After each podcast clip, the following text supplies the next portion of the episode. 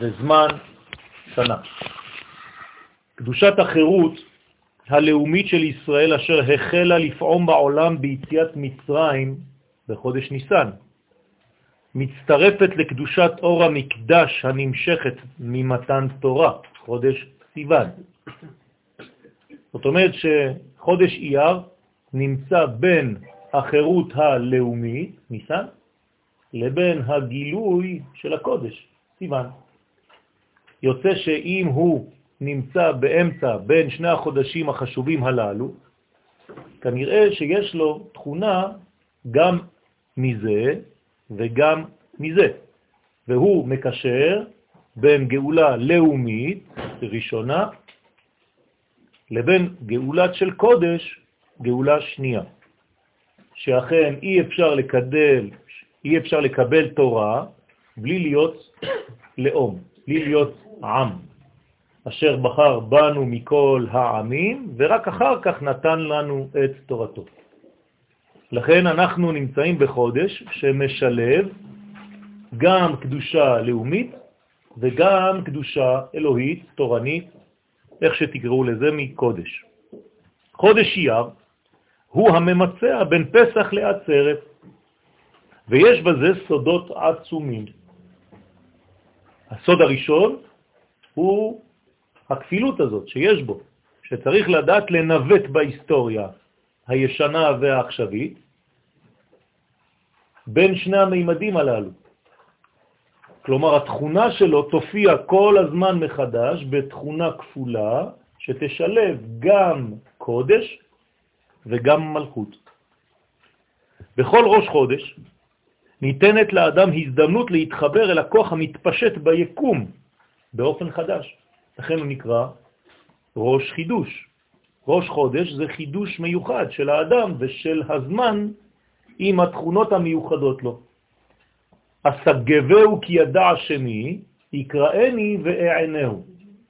אז יש שינויים גם בזמן, גם בהופעת השם, ומי שיודע ולומד, כן, אז הוא בעצם מתקשר לדברים בצורה פנימית יותר, יודע לשלב ולנווט ולדעת איך הזרימה האלוהית יורדת לעולמנו ומתגלה כאן. הגמרא במסכת אה, שבת, דף ע"ה, אומרת שאנחנו חייבים כמה שאפשר ללמוד את הדברים האלה כדי להיות כמי שנאמר עליו יודעי בינה לעיתים. מי זה היה? יששכר. חודש זה זמן של חידוש, ושבט יששכר היה יודע להתחדש לפי הזמנים. הייתה להם בינה יתרה, ואנחנו צריכים ללמוד מהדבר הזה. המגמה הכללית היא שבאמצעות כל אותם כלים נשוב אל הסדר הטבעי בחיינו. אני שולל כאן בכוונה תחילה את הגישה הדתית. כלומר, היהדות אינה דת, אני שב ואומר את זה בכל שיעור כמעט, אלא הופעה של לאום שקיבל ערכי קודש, שאמור להפיץ אותם על כל האנושות. הדעת זו המצאה אנושית ממטה למעלה, שממציאה דברים כדי להתחבר אל האל. אנחנו לא רוצים להתחבר אל האל. האל כבר התחבר אלינו, אנחנו פשוט צריכים לגלות אותו, הוא כבר כאן. אין לנו שום חיפוש אחר האל, האל כבר מצא אותנו. הוא ירד אלינו, וירד השם על הר סיני, ואנחנו פשוט צריכים לתת לו לזרום דרך חיינו הלאומיים, דרך חיינו הפרטיים, כדי לגלות את הערכים האלה לכל העולם כולו. המצאת דת זה רצון לעלות איפשהו לשמיים, וזה גובל בעבודה זרה כמובן. לכן כל התורה שלנו זה חזרה לטבע האמיתי. ותכף נראה שחודש אייר הוא בעצם חודש שמחזיר אותנו מעצם תכונתו הפנימית אל הטבע שלנו. בספרים הקדושים למדים אנו שלכל נושא ישנו היבט חיובי והיבט שלילי. מדוע? כי העולם שלנו נבנה ונברא באופן של שניות, של אפשרות גישה לכאן או לכאן. הרי כל דבר שיורד מן האחדות האלוהית, כשהוא מופיע בעולמנו, הוא מיד מתפצל ומתגלה בשניים. אחת דיבר אלוהים, שתיים זו שמעתי, תהילים 62. זאת אומרת שדוד המלך מלמד אותנו סוד, כל האחדות האלוהית כשהיא מופיעה בעולמנו חייבת להתפרט. לכן בעולמנו יש לי לפחות, במינימום של הריבוי זה שניים. אז גם בראייה שלי יש לי שתי זוויות ראייה, זווית אחת שהיא חיובית וזווית אחת שהיא בצד השלילה. כלומר, אני יכול בחיים שלי לראות לאן ללכת, ואני יכול גם בחיים שלי לראות כל הזמן מאיפה לברוח. או לראות את הדברים בצורה פסימית, או לראות את הדברים בצורה בונה וכן מייסדת. והרשות נתונה, וכמובן שתמיד בתוך אחד נמצא השני, ובתוך השני נמצא אחד. זאת אומרת שאנחנו לא יכולים בעולמנו לגשת בכיוון אחד בלבד. המונו בעולמנו לא קיים. הכל בסטריאופוניה. גם לימוד התורה אינו יכול להתבצע לבד. לכן מי שלומד תורה לבד, יש לו בעיה חמורה, הוא נקרא מת, שנאמר או חבותה או מיתותה. ולכן מי שחושב שהוא יכול להשיג אותם דברים בלימוד לבדו, טועה. בגלל שהוא מסתובב סביב שכלו המוגבל ואינו עומד מול אדם שיכול לומר את ההפך ממה שהוא אומר כדי לבנות יחד את הרצון האלוהי. אז הוא חושב שהוא מקבל אינפורמציה ומתמלא מזה, אבל זו טעות גדולה מאוד. לכן יש לנו שתי אוזניים, כדי לשמוע בסטריאופוניה את כל מה שאנחנו מקבלים מן המסר האחדותי האלוהי. וכל דבר שיורד לעולמנו מופיע בשניים, וזה הסוד הגדול של העולם, זה סוד הזמן, הזמן הוא שניות כאמור, זה סוד המקום, כי זה המרחק בין נקודה לאחרת, גם שניים, וזה סוד האדם, גם הוא שבנוי מאותה תכונה של שניות בגלל שהוא בעולם הזה, כי אם הוא היה אחד, אז הוא היה הוא יתברך. אילו הייתיו, ידעתיו. כיוון שאני לא הוא, אלא אני נברא והוא הבורא, אז אני צריך לשמור על מקומי. ומקומי הוא בעולם דואלי. והרשות נתונה לאדם לבחור לעצמו את זווית הראייה. זאת אומרת שאנחנו צריכים להתחנך, לראות את הדברים בצורה בונה, גם אם יש פן של ראייה במרכאות שלילית, אנחנו צריכים לדעת שהפן השלילי הזה מוביל ומוליד, כן, את המחורת, את החיובי. יש לנו דוגמה נפלאה, לצערנו, שיום הזיכרון קודם ליום העצמאות. אנחנו רואים את השילוב הזה של שני צדדים של מטבע אחד. ויהי ערב, ויהי בוקר, ערב זה גלות, זה כאב, זה טראומה, בוקר זה דבר ברור, ודאות, וכל זה נקרא יום אחד. ככה נברא עולמנו. והנה, בספר יצירה, המיוחס לאברהם אבינו, עליו השלום, נאמר שהאותיות הבולטות בחודש אייר הן פ' וו'. מה זאת אומרת אותיות בולטות? הקדוש ברוך הוא ברא את עולמנו באמצעות אותיות. אותיות, פירושו של דבר, מי שמביא אינפורמציה. הרי בארמית, אתה זה בא. זאת אומרת, אותיות זה באות. מה באות? הן באות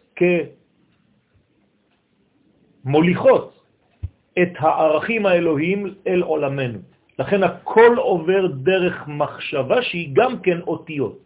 כשאנחנו חושבים, אנחנו חושבים באותיות.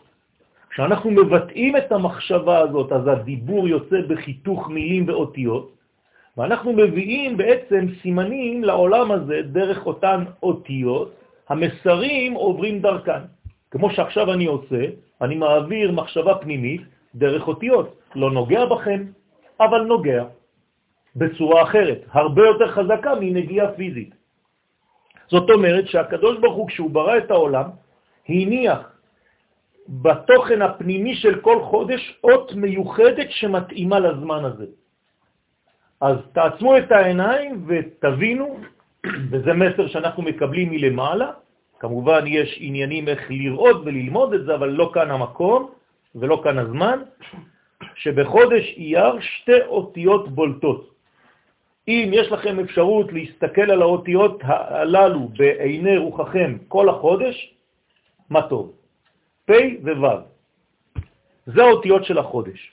כמובן שפ' משמעותה ביטוי, וו' משמעותה חיבור.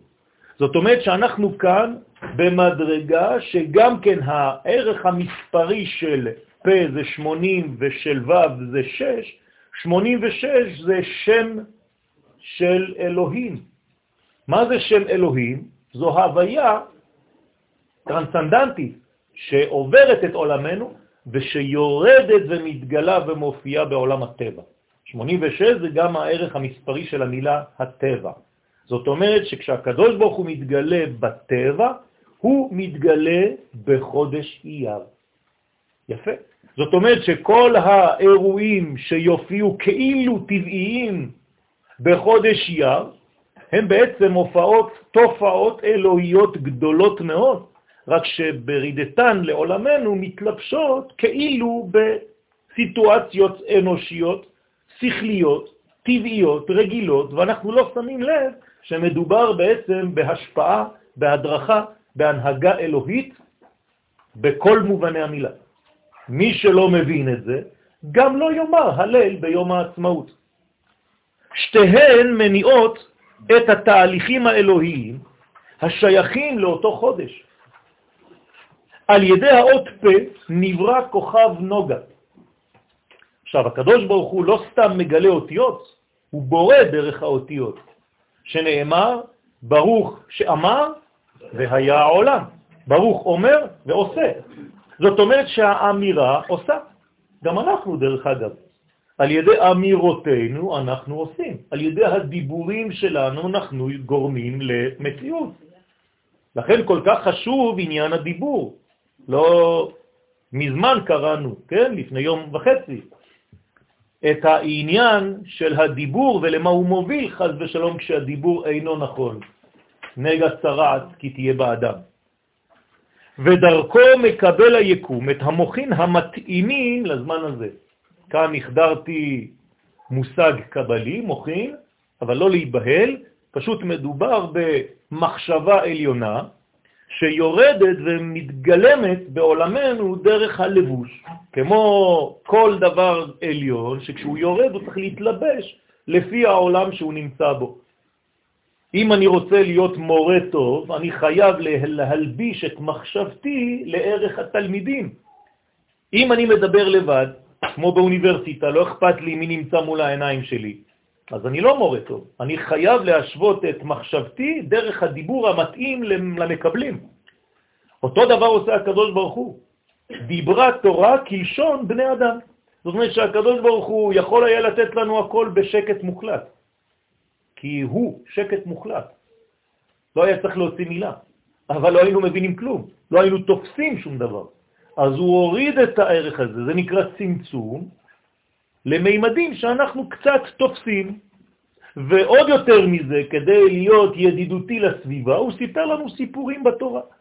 אז כל התורה זה סיפור אחד גדול, כמו ילד שהולך לישון ואימא מספרת לו סיפור. מי שמבין את הנמשל של הסיפור לומד ברצינות, מי שחושב שהתורה מדברת רק בפשט, אז הוא טיפש. זאת אומרת שהקדוש ברוך הוא ברא בעולמנו כל מיני מימדים, כל מיני צפנים שאנחנו צריכים לגלות, לפענח, ועל ידי האות ו' נברא מזל שור. גם זה פילטר שנמצא ביקום, שדרכו עובר האור האינסופי, ומופיע בעולם בדמותו של השור. זאת אומרת שהחודש הזה מתאים למזל שנקרא שור. אז אני בעולם הזה הולך להסתכל מה יש אצל השור. אני רואה שהשור הוא עקשן, אני רואה שהשור הוא חזק, אני רואה שהשור הוא לוחם, ואני מבין שבחודש הזה יש כוח ללחום, לנצח, להיות עקשן, להיות גיבור, וגם להידמות לתכונתו של האיש שנמשל לשור בתורה, כי התורה מספרת לנו סיפורים בקודים. בכור שורו הדר לא. על מי נאמר? על יוסף הצדיק. זאת אומרת שאני מבין שבחודש אייר דמותו של יוסף בולטת בצורה מיוחדת. ואם יוסף בולט, שהוא בעצם הכוח הלאומי של עם ישראל, יוסף זה בגמטריה ציון, כנראה שבחודש יר יקרו דברים שיהיו קשורים ליוסף ולמשיח בן יוסף, זאת אומרת הקמת מדינה. הדברים פשוטים מאוד. הקובע את צורת הגילוי. הערך המספרי של שתי האותיות פ' ו' הוא 86 כאמור, השווה לשם אלוהים והטבע, כפי שאמרנו קודם. טבע מלשון טבעת, כלומר העולם הזה נראה כסגור בתוך טבעת, אלא שהוטבע בו המסר האינסופי, וצריך ללמוד את המוטבע דרך המוטבע הזה את מי שהטביע. כלומר, יש חותם, והחותם הזה השאיר ריק. בריקים אני יודע ששם יש בליטה, נכון? מה שבולט למעלה, בחותם, יהיה. הפוך, בשקע, ומה שריק שם, פה יהיה מלא. על זה נאמר, עולם הפוך ראיתי. תחתונים למעלה ועליונים למטה. זאת אומרת שלא צריך להתבלבל, ובעולמנו צריך לראות גם כבן אדם וגם לקנות משקפיים מיוחדים כדי לראות כמו שהקדוש ברוך הוא בעצמו רואה. לכן אנחנו צריכים לקלוט לעצמנו ראייה כפולה. כי עין בעין יראו בשוב השם, כשעינינו האנושיות תהיינה בהשוואה לעין האלוהית כביכול, נראה את עולמנו בצורה מחודשת, מבלי לעזוב את עולמנו אנו. כי מי שמתנתק ועוזב את העולם הזה, או מי שרק בעולם הזה ומתנתק מהעולמות העיונים, הוא חולה. זאת אותה המחלה, רק בצורה אחרת, כמו שאמר המשורר. צירוף שם השם המופיע בחודש אייר הוא י' ה' ועוד ה' ועוד ו'. זאת אומרת, במקום לראות את שם השם י' כו' כמו שאתם רגילים לראות אותו בספרים, בסידורים, הוא מופיע בצורה כזאת, ואנחנו כבר למדנו שישנן כאן אותיות זכריות ואותיות נוקביות, שתי ההין הן נקבות, והיוד והוו הם אותיות מצד הזכר. זכר פירושו השפעה, נקבה פירושו יכולת לגלות, להכיל ולפתח. זאת אומרת ששני השבועות האמצעיים של החודש הן נקבות, ושתי השבועות, שני השבועות הקיצוניים של החודש הם זכרים. זאת אומרת שאני צריך להבין שיש לי כאן זיכרון, זיכרון, וגילוי וגילוי באמצע. היוצא מראשי תיבות הפסוק, עכשיו מאיפה יוצאים האותיות האלה, מאיפה הן יוצאות? מירמיהו, מהנביא ירמיהו, התהלל המתהלל השכל וידוע. פירושו של דבר שבחודש הזה, כי זה הצירוף של החודש, יש בו תכונה מיוחדת של להתהלל, כלומר לומר הלל. המתהלל, מי שיודע להתהלל, זאת אומרת הקדוש ברוך הוא בעצמו, הוא המהולל בתשבחות. השכל וידוע, אני צריך לקנות לעצמי בחודש הזה שכל ודעת. במילים פשוטות, בחודש הזה אני צריך לקנות שכל ודעת כדי להלל את מי שעליו נאמר מהולל בתשבחות. ואם אין לי שכל ואין לי דעת, לא אומר הלל. פסוק הנושא בקרבו תקווה גדולה בזמן העתיד. הרי הזמן שהפסוק מדבר בו הוא זמן עתידי. יתהלל, לא מתהלל. כלומר, כשהפסוק נכתב, ירמיהו כיוון למה? לעתיד לבוא. זאת אומרת שהקדוש ברוך הוא הכניס בפסוק הזה שיום יבוא ובחודש הזה תהיה בחינה מיוחדת של דעה והשכל. וזה מה שאנחנו מבקשים בברכה בעמידה, וכוננו מאיתך, חוכמה, בינה, השכל, דעת, לא חשוב באיזה סגנון. ולפי סדר האותיות, אנו מבינים שחודש אייר מסוגל להשגת דעת התורה. דעת התורה, דעת תורה אמיתית. עכשיו, מה זה דעת תורה אמיתית? אם זה היה סתם הכרה או אינפורמציה תורנית, אתה הולך לשיעור ושומע חידושים, וורטים, ואתה חושב שאתה מלא, לא מדובר על זה. אדוני, פה מדובר על דעת, זאת אומרת על חיבור שמביא ילדים. כלומר זיווג, כמו שאדם ידע את חווה ופתאום היא נכנסה להיריון. אתה לומד תורה בצורה כזאת? אם לא, אתה צריך לשנות את סוג הלימוד שלך. כל לימוד שאתה עושה צריך להכניס את הלימוד שלך או אותך בעצמך להיריון. שיוליד מההיריון האלה, אז זה כל מיני חידושים, אתה יכול לכתוב מזה ספר שלם. אם זה לא פועל בצורה כזאת, פשוט הלימוד שלך אינו נכון, אינו פורה, הוא סטרילי. ולכן אתה צריך ללכת למורה שמפרה אותך ואתה מפרה את הרב. ולכן התלמיד נקרא תלמיד מלשון מתיילד. כלומר, התלמיד זה אותיות לידה. הוא מוליד, מיילד את רבו על ידי השאלות שהוא שואל בצורה נכונה. ולכן הרב והתלמיד יש להם קשר של איש ואישה. אחד מפרה את השני ויוצאים מזה חידושים, חידושים, חידושים, כמו ילדים קטנים. זה התכונה של חודש אייר. וכידוע ספירת הדעת, כי אמרנו השכל וידוע, אז כאן הזכרנו דעת. מה זה ספירת הדעת? מה זה הדעת הזאת? היא מחברת בין רעיון לבין ביצועו של הרעיון.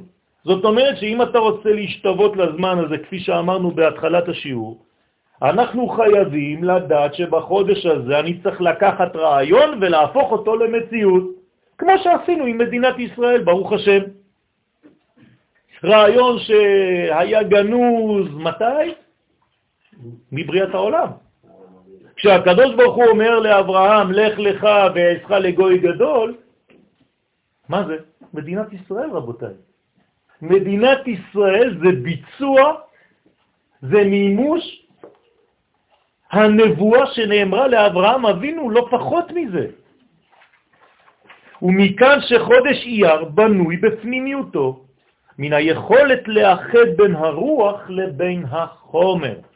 כלומר, כל דבר רוחני אני צריך להגשים אותו, להביא אותו לפה, לגלות אותו בחוש. בדיבור, במחשבה, בדיבור, במעשים. אם לא, אז הקדוש ברוך הוא נמצא בחלל, זה לא מעניין אותי. כמו אותו אחד שהמציא את הדת של המורמונים, שמעתם עליו? ג'ונסון, לא יודע איך קוראים לו. כן? היה במדינת ניו יורק, ואומר שיום אחד אה, הוא הסתכל בין הערים וראה הר גדול, ופתאום ראה דלת מזהב שנפתחה בפניו, והוא ראה שני לוחות אה, מזהב ומשקפיים מזהב, אז אמרו לו להרכיב את המשקפיים מזהב, כי הוא לא הבין כלום במה שהיה כתוב.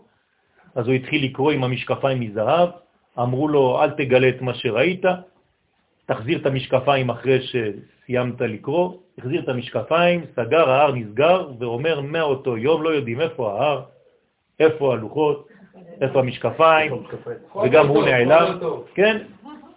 וואלו בריבוע, כמו שאומרים בצרפתית. אנחנו לא מדברים על דברים כאלה, רבותיי.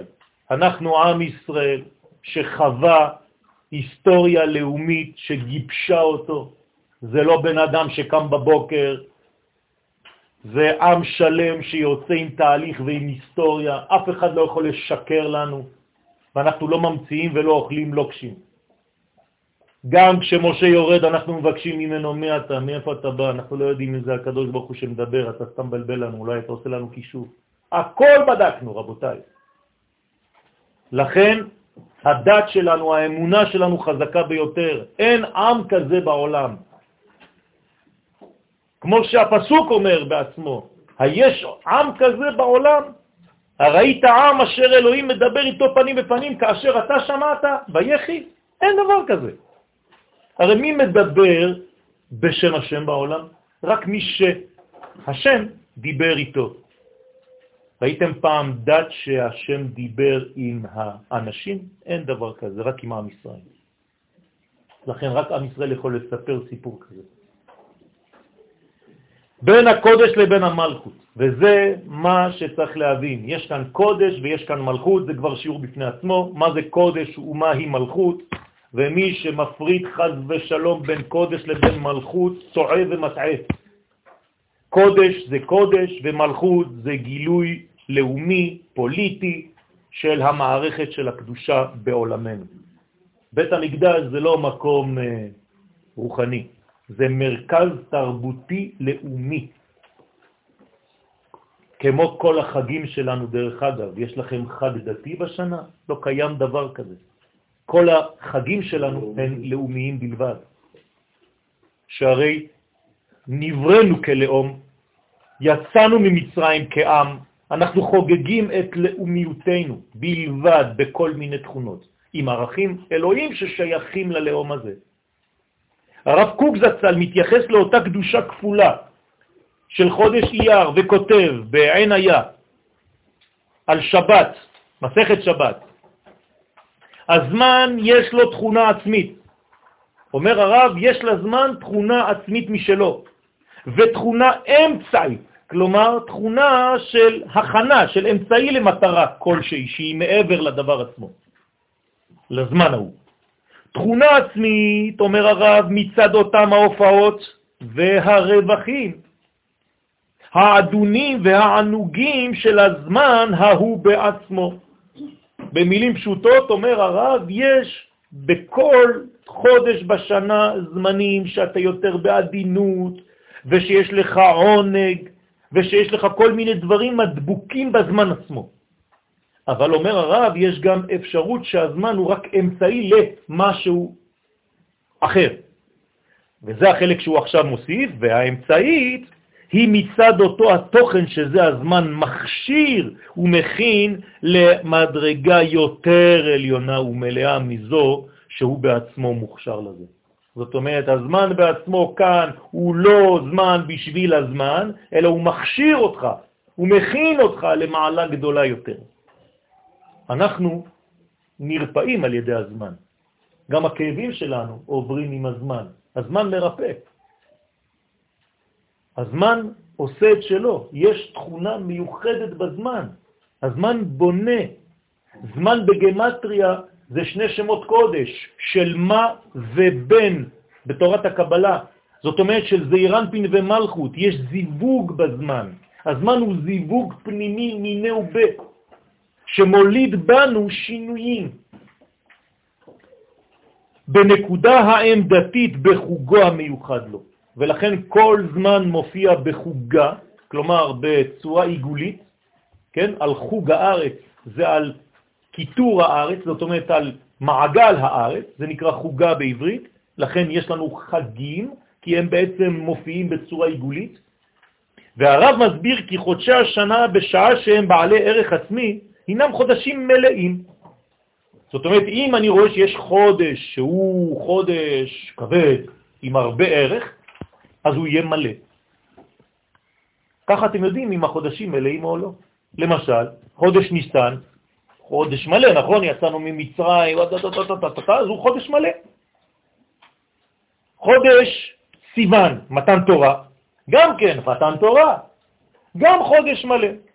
אתם מבינים? מה עם חודש אייר? בעוד שאלה שמשמשים כמעבר בלבד, ועכשיו אתם מבינים שחודש הוא מעבר כדי לקשר את ניסן לסיוון, הם חודשים חסרים. וכך מנסח הרב את הדברים, תסתכלו איזה יופי. בחודשים מתואר הדבר בתיאור החודש המלא והחסר. כלומר, אומר הרב, כל מה שאמרתי לך זה מופיע בחודשים, אם הם מלאים או חסרים. המלאות, כלומר החודשים המלאים, מורה על הרחבת הזמן מצן תוכנו העצמי. כלומר, בגלל שהחודש הזה הוא בעל משקל, מה רוצים לעשות? להעריך אותו, שיהיה קצת יותר, כי יש לנו הרבה מה להרוויח בו, אז הוא הופך להיות חודש מלא. והחסר מורה יותר על תכונתו האמצעית בגלל שהוא רק אמצעי ל, אז לא צריך להרחיב אותו, אז מצמצמים אותו, אז הוא הופך להיות חודש חסר. הרב ממשיך וקובע שבחודש אייר מופיעות שתי הבחינות יחד. אה? איך? מה, הוא יכול להיות מלא וחסר? והוא לפי הגדרתו של הרב אותו החודש הממצע בין הופעת יציאת מצרים להופעת מתן תורה. אני רק מזכיר לכם שכשהרב כותב את זה, אין עדיין את מדינת ישראל. כלומר, הרב אומר בנבואה, בחודש הזה יהיה משהו שיחבר בין יציאת מצרים לבין מתן תורה. איזה יופי. מה יכול לחבר בין יציאת מצרים, שזה לאומיות, לבין מתן תורה, שזה קודש? רק מנגנון שמסוגל להכיל בתוכו את שני המימדים גם יחד. מצד ייחוסו אל הגודל שבאלה המעמדים, יש לו תואר שביל ממציאה. אומר הרב, יש לו, הוא בין שני הרים גדולים, לכן הוא הר גדול מעצמו, בלי שהוא ירצה אפילו. שלעומתו מצטייר תיאור החוסר בחודשים. אז בגלל שהוא רק ממצע, בגלל שהוא רק הכנה ל... אז אתה רואה שהוא חסר בחודשים, בזמן, בימים. אבל יש עוד אופן, באמצעית, שהיא מטרה לעצמה. כוח מורכב שמכשיר לקלוט שני אורות. תראו כמה קודים הרב מכניס כאן. אומר, יש כאן שני אורות. כל, כלומר, גם לפן הלאומי הוא קורא אור, וגם לפן העליון התורני הוא קורא אור, והוא אומר שזה שני אורות. הקניין של יציאת מצרים, עכשיו הוא מסביר את זה.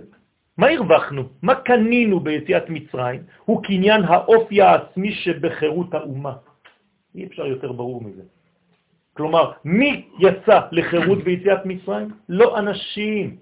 עם ישראל, האומה, הלאום, והתכונה של מתן תורה, אומר הרב, הלא היא אותו האור האלוהי, זה כבר אור שבא מלמעלה, כדי למלא את מה שקיים עכשיו בלידתה של האומה הזאת, שראוי להיקלט רק בהיות העצמות הישראלית כבר משוכללה ומוצאה לאור.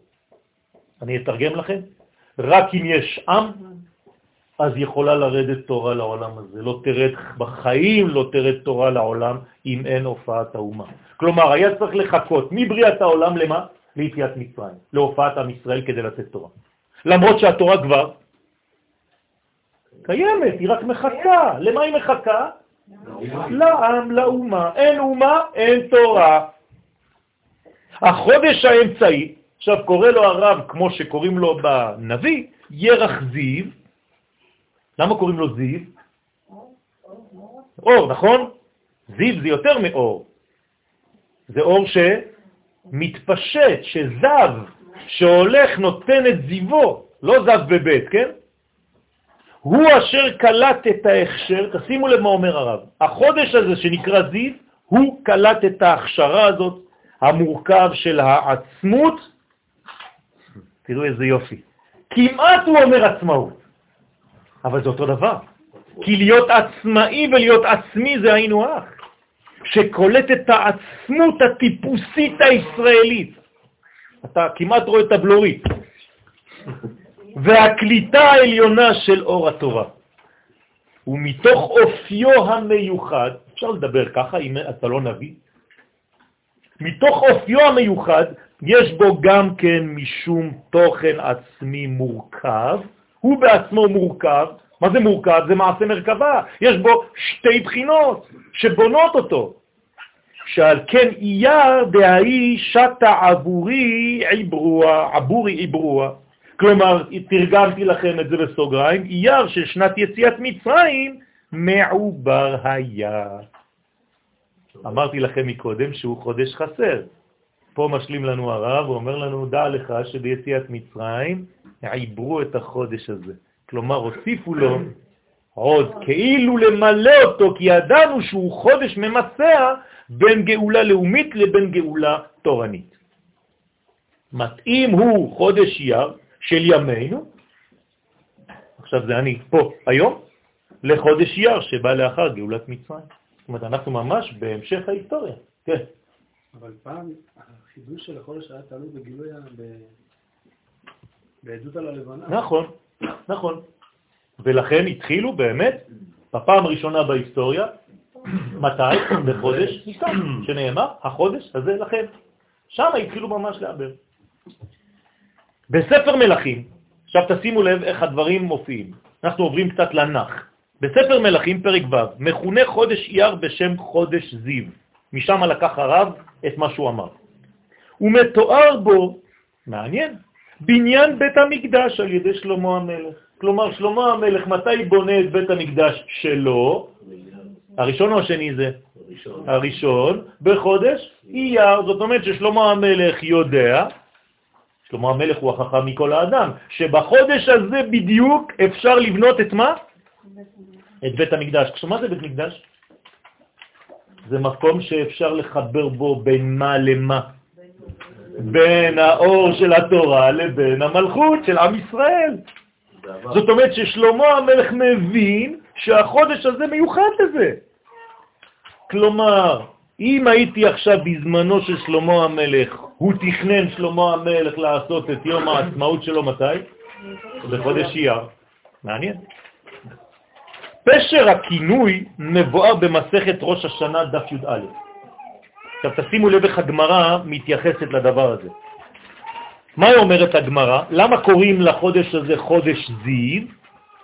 אומרת הגמרא מפני שנולדו בו זיוותני עולם. מי זה זיוותני עולם?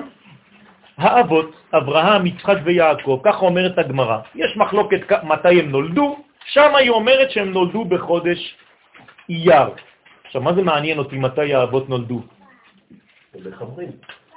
לא, הם לא מחברים, הם שורש. זאת אומרת, כל אחד מהם, אברהם, יצחק ויעקב, זה משולש שדרכו יורד האלוהי לעולם הזה. זאת אומרת שאם הם נולדו בחודש יר, כלומר הקדוש ברוך הוא בחר שהם יופיעו בעולם הזה מתי? בחודש המתאים לפי מה שאמרנו בתחילת השיעור. אז איזה חודש מתאים להופעת האומה והשורש של האומה? אייר, עוד פעם, ריבונו של עולם. ואתה שואל את עצמך בפלפולים, אתה בטוח שצריך לעשות עם ברכה, בלי ברכה את ההלל? לפי זה יסודה של האומה הישראלית הופיע לראשונה בחודש יר. זה לא מספיק, ספר הזוהר. בספר הזוהר במדבר ק"י"ז מוסיף רעיון פנימי המגלה שבחודש יר מתחיל להתפשט הזיו העליון על העולם. איך? אומר הספר, ספר הזוהר, בחודש הזה כל הערכים העליונים מתחילים לזרום בעולם. מתי? כל שנה. עכשיו אנחנו התחלנו את החודש, אנחנו אמורים, לא בגלל שלמדנו, אם היינו טבעיים, היינו מרגישים את זה. הבעיה שלנו זה כשאתה לומד, אתה אומר, וואלה, אולי אני ארגיש משהו. לא, אני צריך להרגיש. זה כמו שהיום אומרים לך, מאיפה אתה יודע שזה אמיתי? בגלל שזה כתוב. להפך, זה כתוב בגלל שזה אמיתי. זה הפוך. אותו דבר אנחנו. אתה מרגיש כששבת נכנסת? או שאתה כל חמש דקות מסתכל על השעון? באיזה שבת נכנסת היום? באיזה שעה שבת נכנסת? שאלה של אדם שאין לו גילוי. אנחנו חולים. כששבת נכנסת אתה צריך חיוך על הפנים באותה שנייה, בלי לדעת, בלי שום לוח שנה. זאת הבעיה שלנו. אנחנו, הכל כתוב על הלוח, לא על הלוח של הלב, על המקרר, קר, קפוא. אומר ספר הזוהר, אם היית מרגיש, רבי שמעון בר יוחאי, רעיון פנימי המגלה שבחודש יר מתחיל להתפשט הזיו העליון על העולם. ומכאן שמו של חודש זיו בו מתחברת האידאה האלוהית עם הבריאה, והוא סוד הזיו המתפשט אז. אלפיים שנה, רבי שמעון בר יוחאי. אומר החודש הזה מיוחד לזה. בהקשר לחודש זיו כתב הרב קוק זצ"ל. עכשיו תראו מה אומר הרב. תמיד אנחנו חושבים שכבר קראנו את כל כתבי הרב, ופתאום כל הזמן עוד דברים, מאיפה הביא את זה, ומאיפה זה ומאיפה זה. זה בלי סוף. ויש עוד כתבים שבדרך, עוד לא יצאו בכלל. בהקשר לחודש זיו, כתב הרב קוק זצ"ל, הגבורה העילאה פה הוא כבר מכניס עניינים של קבלה, אני אתרגם לכם את זה בפשטות.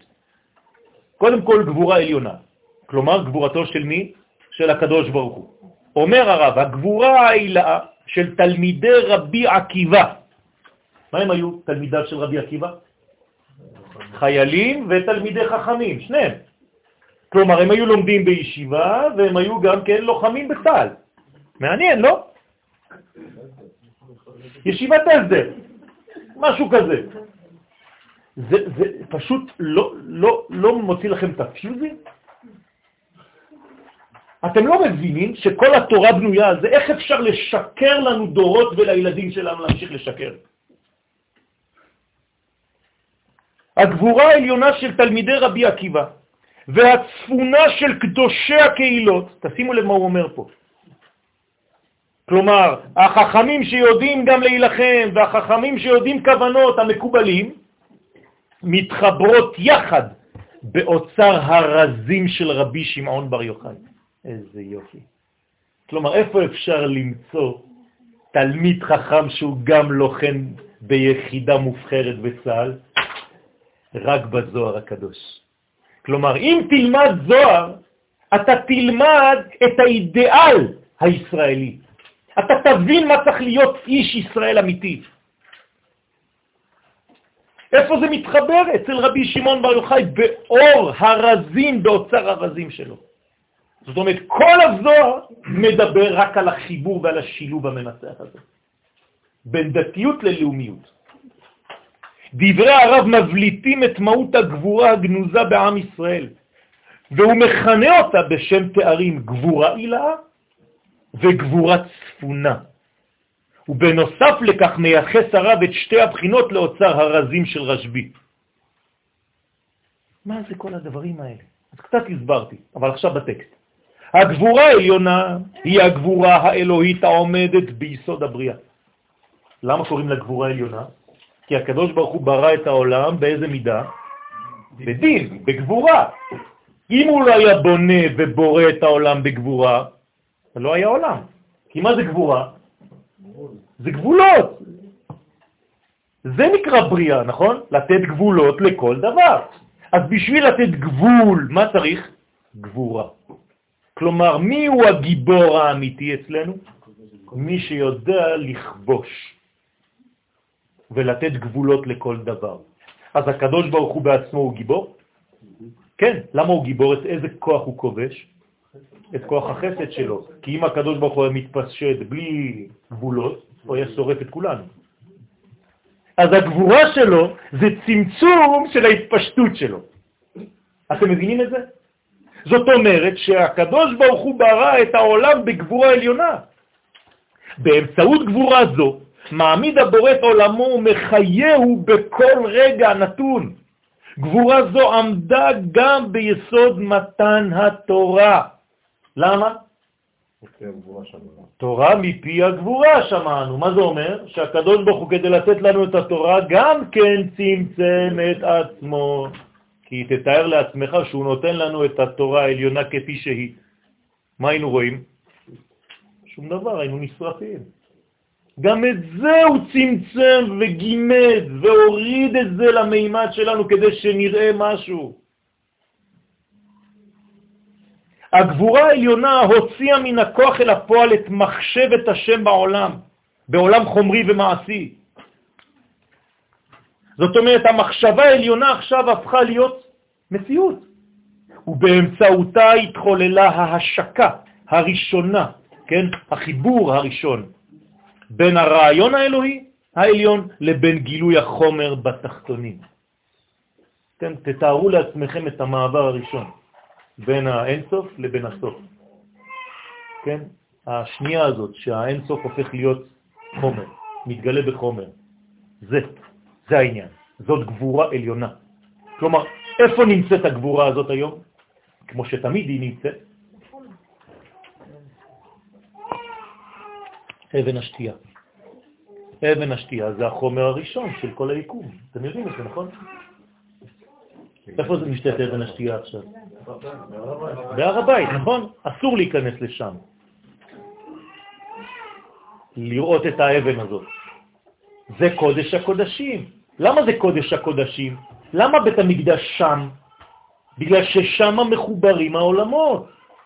משם אין סוף הפך להיות סוף. מאידך, הופיעה הגבורה הזו גם במישור האצילי במתן תורה לישראל. זאת אומרת, לא רק שהדברים מופיעים בחומר, אחרי זה זה מופיע גם כן בתורה. התורה זה אור האצילות, זה דבר גבוה. ומדובר אפוא בגבורה כפולה, שוב פעם. גם את התורה שהיא קודש קיבלנו בגבורה, וגם את בריאת העולם שהוא חומר קיבלנו בגבורה, נכון או לא? אז הכל נעשה בגבורה, שנקודת הזמן המקבילה לה ביותר היא חודש אייר. זאת אומרת שלפי רבי שמעון בר יוחאי, מתי הגבורה העליונה והגבורה התחתונה מתחברות? בחודש אייר. זאת אומרת שאנחנו צריכים בחודש אייר לגלות מה? גבורה. ומה גילינו בחודש אייר בהיסטוריה של המודרנה? גבורה. הרי מה זה הקמת מדינת ישראל? זה סיפור אחד גדול של גבורה. ועדיין זה ממשיך. אבל זה התחיל בחודש המיוחד לזה. דרך אגב, חכמי הקבלה אומרים שהגאולה באה דרך איזו ספירה? גבורה, גם היא. למרות שאנחנו חושבים שגאולה זה חסדים, נכון? לא. גאולה זה בא דרך הגבורה, ואם אין גבורה, אין גאולה שיכולה להופיע. כי הגאולה זה החזרת המידות והמימד הטבעי של כל דבר, חזרה לסדר. זה נקרא גאולה. כשאני מחזיר לעצמי את האדמה, איך זה נקרא? גאולה. גאולה. פשוט מאוד, אני מחזיר את הדברים לבעלים, לסדר הנכון. אני גואל את האדמה.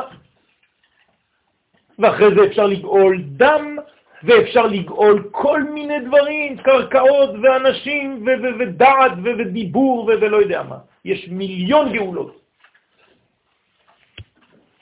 המשלב ביסודו, חודש אייר, את התורה ואת המלכות. שוב פעם, אני מזכיר לכם את המדרש המפורסם, חכמי הדורות, הקדוש ברוך הוא מדבר עם החכמים ואומר להם, לא יפה עשיתם. שזכרתם את תורתי ולא זכרתם את מלכותי. נעשיתם רק תורניים. איפה המלכות? תורה אני יכול ללמוד גם בארצות הברית, אבל לחיות כאומה אני יכול רק על אדמתי. אתה אחד ושמך אחד, ומי כעמך ישראל גוי אחד, איפה? בארץ, אומר הזוהר. זהו. אי אפשר אחרת. מובנת איפה בחירתו של שלמה המלך לבנות את בית המקדש דווקא בחודש זיו. בו מתפשט לפי דברי הזוהר הקדוש הזיו העליון על כל היש, וקובע בו את חותמו. אם היה, היו לנו אוזניים לשמוע ועיניים לראות, כן? היינו צריכים לראות את זה, כמו שאנחנו אומרים בהלל. אנחנו אומרים בהלל, צוחקים על אלה שיש להם אוזניים והם לא שומעים, אף להם ולא יריחון, ידיהם ולא ימישון, רגליהם ולא יהלכון. אבל לא לשכוח, כמוהם יהיו כל עושי עושיהם. אנחנו אסור לנו ליפול למלכודת הזאת ולהפוך חז ושלום לאנשים שיש להם עיניים והם לא רואים. משמעות כפולה יוצאת איפה מן הגבורה העליונה, המכילה בקרבה שתי מגמות, יסודות גשמיים ויסודות שמימיים. תראו איזה יופי, מי שאין לו את זה בחיים הפרטיים שלו, ואני עכשיו מתייחס לכל אחד מאיתנו, אדם בריא, אדם מאוזן, חייב להיות בעל שני מימדים אלה. הוא צריך להיות מלא ביסודות גשמיים, אבל מלא גם כן בתוכן עליון. וזה השילוב שהופך אותו לבן אדם הרמוני ומנצח ושמח ומאושר. גילויה הכפול של הגבורה העליונה, מהווה, כן, מהווה שני צדדים של מציאות אחת כוללת, אשר דרכה התביע יוצר כל את חותם גבורתו בבריאה. במילים פשוטות, חודש אייר הוא המגלה הכי טוב את השילוב בין שני הכוחות האלה. כל אחד מהחודשים הוא פן אחד, כיוון אחד. באייר יש את הכל. אמרתי שאדם בריא זה מי שיש לו את הכל בצורה כזאת. לכן, מה זה הראשי תיבות של אייר? דרשו חז"ל. אני השם רופאיך. זאת אומרת, אתה רוצה להיות ברפואה שלמה? תחיה לפי המנגנון הפנימי שנמצא בחודש אייר. זה הסוד. הרב קוק מסביר שרק במידה ותיבנה גבורת הלאום וגבורת הפרט על יסוד גבורה הזאת ובהתאמה מכוונת למגמתה האלוהית בשתי צורותיה המאוחדות, יתגלה העניין האלוהי בעולם. לא פחות מזה. אתה רוצה לגלות את השם? אתה צריך להיות בהשוואת הצורה. הרעיון הגנוז בחודש אייר מתברר בדברי הרב. תראו מה הוא אומר עכשיו. את הגוף אין אנחנו עוזבים, אסור לעזוב את הגוף. לא את הגוף הפרטי ולא את הגבייה הלאומית. אסור לנו. זה מה שעשינו כל זמן הגלות. אנשים היו רזים, רזון, העיקר שיהיו לופטמנש באוויר. חיברים, לבנים. זה לא ככה. זה לא מה שהקדוש ברוך הוא רוצה. כי אם מנצחים אנו אותו, מה זה מנצחים אותו? לא, הופכים אותו לנצח. זה מה שצריך לעשות עם הגוף, לתת לו עוצמות שגם הוא יהיה נצחי. ויודעים אנחנו שהיצר הרע והיצר הטוב, כן, היום מישהו ידבר ככה, יזרקו אותו לכלא. יודעים שהיצר הרע והיצר הטוב יצירה אחת היא מידי אל עולם. מה אתם כל כך פוחדים מהיצר הרע? זה יצר החיים, זה אהבת החיים. אנשים לא מבינים את זה. לכן לא יודעים גם לטפל בו. כשאתה אומר למישהו, יש לך יצר, וואי, וואי, וואי, מלחמת היצר, מיד מלחמה. זה גם יוצר. כן. למה אתה הורס את היצירתיות שלך? תנווט אותה, תכוון אותה, תן לה חיים טובים. כמו כן עולם הזה ועולם הבא ממשיך הרב. העולם החברתי, המשטרתי, הרוחני, התיאורי, המוסרי, האידיאלי, הממשי, הכל חטיבה אחת היא והכל עולה במעלות הקודש ומשועבד לרצון גבוה. מוריי ורבותיי, מי שחי, אם היינו חיים במצב כזה, ואנחנו הולכים לשם, לאט לאט, הנה, הנה, הנה המפתח. כל פעם מחדש מדגיש הרב זצ"ל כי העניינים המעשיים בישראל אינם מנותקים מערכי הרוח. ושכל הרבדים שבמציאות משועבדים לרצון גבוה.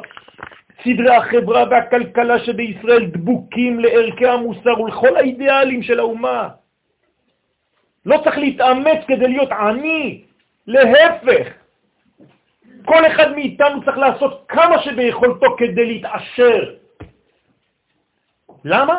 כדי שהמדינה שלך תהיה עשירה, כדי שהברכה תרד דרכנו לעולם. החידוש הוא שאפילו כוחה ועוצמתה של האומה מבחינה פיזית לא יביאו לחורבנו של העולם. כלומר, מי שחושש ממה שאמרתי עכשיו, הוא אומר, וואי, וואי, וואי, אם נהיה יותר מדי בחומר, אז נלך לאיבוד. אומר הרב קוק חז בשלום, זה כן אצל כל האומות, בעם ישראל אין בכלל פחד מזה. כמה שתהיה בחומר, שום חומר לא, לא יאכל אותך, כי אתה ישראל. לא יביאו לחורבנו של העולם. למה? מאחר וגם הם קשורים למגמות העליונות של תיקון העולם. לא כן הדבר אצל אומות העולם, המבססות את חילן על כוח הזרוע בלבד, בלי שום קשר ליסודות הקודש. אנחנו לא כאלה, אין מה לפחד מזה. יסוד השוני בינינו לבין שאר האומות נעוץ בעובדה שגבורתנו משקפת את הגבורה של מעלה. זה רק השתקפות, אנחנו מראה. לכן אין חשש שזאת תהרוס את הבריאה, אלא אדרבה, מקימה אותה. כך מופיע הרעיון בדברי הרב עצמם, גבורתנו עדינה היא. גם אם קוראים לזה גבורה, זה מלא עדינות, אומר הרב. אי אפשר שתהיה גבורת חורבן וחיליון. הגבורה האלוהית בעולם אינה נפגשת במה שחוץ להימצאתה, וקל וחומר שאינה נפגשת במה שחוץ לשלטונה. זאת אומרת, כל אחד מקבל לפי מי שהוא, ואנחנו יודעים מי אנחנו. צריך לבטוח בעצמנו, ביסודות של הקודש הטמונים בנו. אם כן, היא בכל תכסיסי מלאה עומק רחמים. גבורת ישראל מבוססת על הזכירה, בשם מי באים הרכב והסוסים. תראו איזה יופי. אף פעם לא נשכח את זה, שאנחנו יודעים מי הוא בעל המלחמות באמת. כאן יסוד הגבורה המתגלה בכלי המלחמה. זיכרונם של ישראל אינו זיכרון פסיבי, כי אם המשכה ממשית של השורש אל הענפים. אתם איתי? כי אני רואה כבר איזה שלוש, ארבע כבר שבעולם הבא. כן. להמשיך או... לא, זה רק כדי לעורר אתכם, סתם, אני ממשיך בין כה וכה אם הייתם אומרים לי לא הייתי מפסיק, באמת. זוהי הגדה. מה זה הגדה? המשכה. לא אגדה, כן, של תינוקות. הגדה בה, המשכה של ערכי השמיים על הארץ, שעל ידה מתעדנת הגבורה ומתחילה להתדמות בתכונותיה לגבורה האלוהית. אל תפחדו להיות גיבורים. אנחנו גיבורים, והגבורה שלנו לא תשנה שום דבר בעדינות של הקודש שלנו. זכירת המקור כדי לעשות חיל בלטה ביותר במלחמת עמלק, בשעה שהחלטתו הפיזית ליוותה, לוותה בהרמת ידיו של משה כלפי מעלה. ראינו את זה אצל מלחמת עמלק. המקובל נלחם, משה רבנו, והחיילים נלחמים עם יהושע. להזכיר להם לישראל את מי שנטע בהם את הכישרון ואת הכוח לעשות חיל, ובשם מי הם תמיד יוצאים לקרב. אז והיום. כל הזמן זה אותו דבר, רבותיי, ואל תפחדו, כל חייל צה"ל יודע את זה בתת מודע, גם אם הוא לא יודע להסביר את זה בפה. בשעה שידיהם של ישראל פועלות בנאמנות לליבם המשועבד לרצון גבוה, כשישראל מעוגנים בניצחונו של מקום, מתחזקת אצלם הגבורה הלאומית המאפשרת לישראל לגלות את שם השם בעולם. זה מה שבאנו לעשות, וגם דרך המלחמות אנחנו עושים את זה. איך אני יודע? כי אחרי המלחמות מה בא?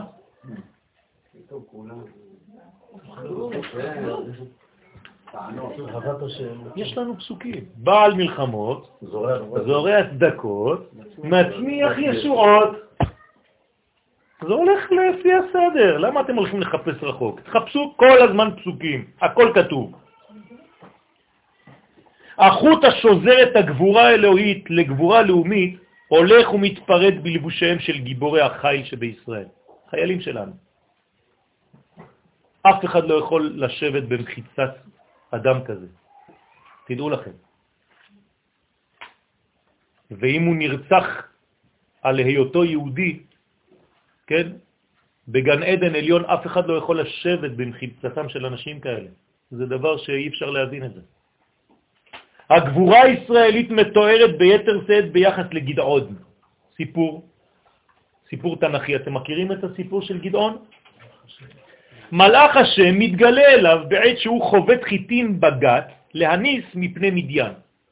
זאת אומרת, יש המדיינים כבר מתחילים לשלוט על כל ארץ ישראל, אכלו להם את כל החיטים, אכלו להם את הכל.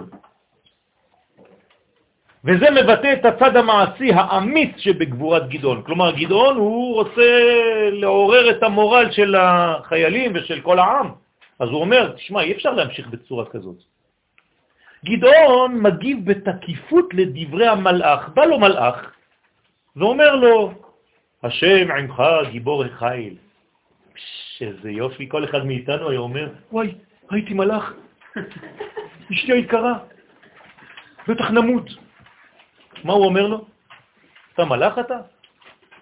ואיה כל נפלאותיו אשר סיפרו לנו אבותינו לאמור. אתה מייצג את הקדוש ברוך הוא? לך תגיד לו איפה אתה הקדוש ברוך הוא. אמרו לנו שאתה מלא נפלאות, עשית עם אבותינו הרבה דברים ביציאת מצרים, הלא ממצרים העלנו השם. תראו איזה חוצפה. ועתה נטשנו השם ויתננו בכף מדיין, זה אתה אומר לי? ברוך תהיה גיבור חיל, לך לך מפה. לכאורה, מה הוא צריך לעשות עכשיו? עונש מוות. בשלב זה מתגלית התכונה השנייה של הגבורה, הצד העליון שבה, לטובת ישראל. לא רק שהוא לא יקבל עונש, אלא להפך. הקדוש ברוך הוא אומר לו, ככה אתה מגן על עם ישראל? כשמישהו אומר לשון הרע עליהם, למה יכולים להגיד לשון הרע על עם ישראל באותו דור? כי כולם, כולם, כולם עובדי עבודה זרה, בטהרה. אין יותר מזה. וגדעון מה הוא אומר? למה אתה עוזב אותנו, הקדוש ברוך הוא? ואתה אומר חד ושלום, בטח שיעזוב אותם, המלוכלכים האלה. חד ושלום, גדעון לא מדבר ככה. יש פה גבורה, גבורה של אהבת ישראל באשר הוא, למרות שהוא לא חושב כמוך. ובאותו רגע ממש, כבר לא המלאך מופיע, מי מופיע? הקדוש ברוך הוא בעצמו, והוא אומר לגדעון, לך בכוחך זה, ככה אני רוצה שיהיו יהודים. עם הכוח הזה תלך ואתה תנצח. שלימד את הסנגוריה על בניי, אומר רש"י במקום. פלא פלאות. מי שמלמד זכות על עם ישראל הוא הגיבור האמיתי. זוהי תכונתו היסודית של חודש אייר, המשלבת כאמור את שתי בחינותיה של הגבורה, את צידה המעשי יחד עם כוחה האצילי. ומה שדרשו חכמים על ראשי תיבות אייר אני השם רופאיך, לדעתי, כן, יואל, מכוון אל רפואתנו הנדרשת מן הקטנות ומן החשיבה שהכל צריך לרדת עלינו מן השמיים, בעוד שאנחנו מתנהלים בפסיביות בכל שלבי מהלכי הגאולה. מחכים שזה ייפול עלינו. מזה צריך להירפא. מזה אנחנו ממש ממש חולים. להפך, עלינו לשאוב מן הכוח המשולב של הגבורה כדי לחיות את החודש הזה על פי הקריטריונים המתאימים ליסודו. אני חושב שאם קצת הצלחתי להמחיש איך צריך להגיע ליום הזיכרון וליום העצמאות, לפחות השנה, בעזרת השם להבין שקורה לנו משהו אלוהי, זה לא איזה חג לאומי שמישהו המציא. לא לפחד, יש לנו עוגן אפילו של קודש, הרבנים הראשיים בכל הדורות במדינת ישראל קבעו את זה. אל תפחדו, אתם כולכם נופלים בכל מיני, הוא אמר והוא אמר שלא והוא אמר שכן. יש רבנות ראשית לישראל, מקדמת דנן, והיא קבעה שזה יום קדוש.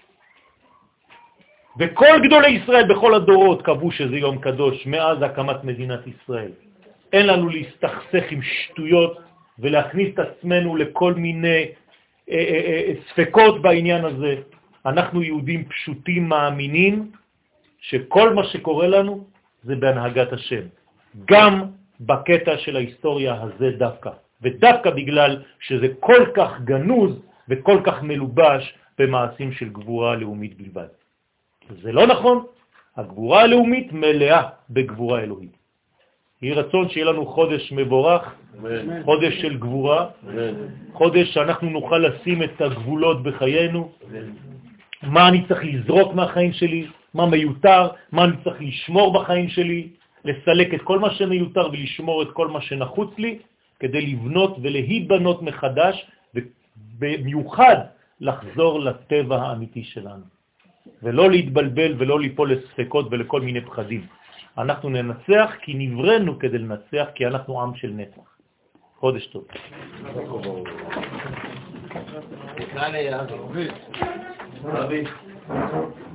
איפה אבי? נכון, לא, אמרתי את זה, שיש מי שאומר זה, אבל הם אומרים פה...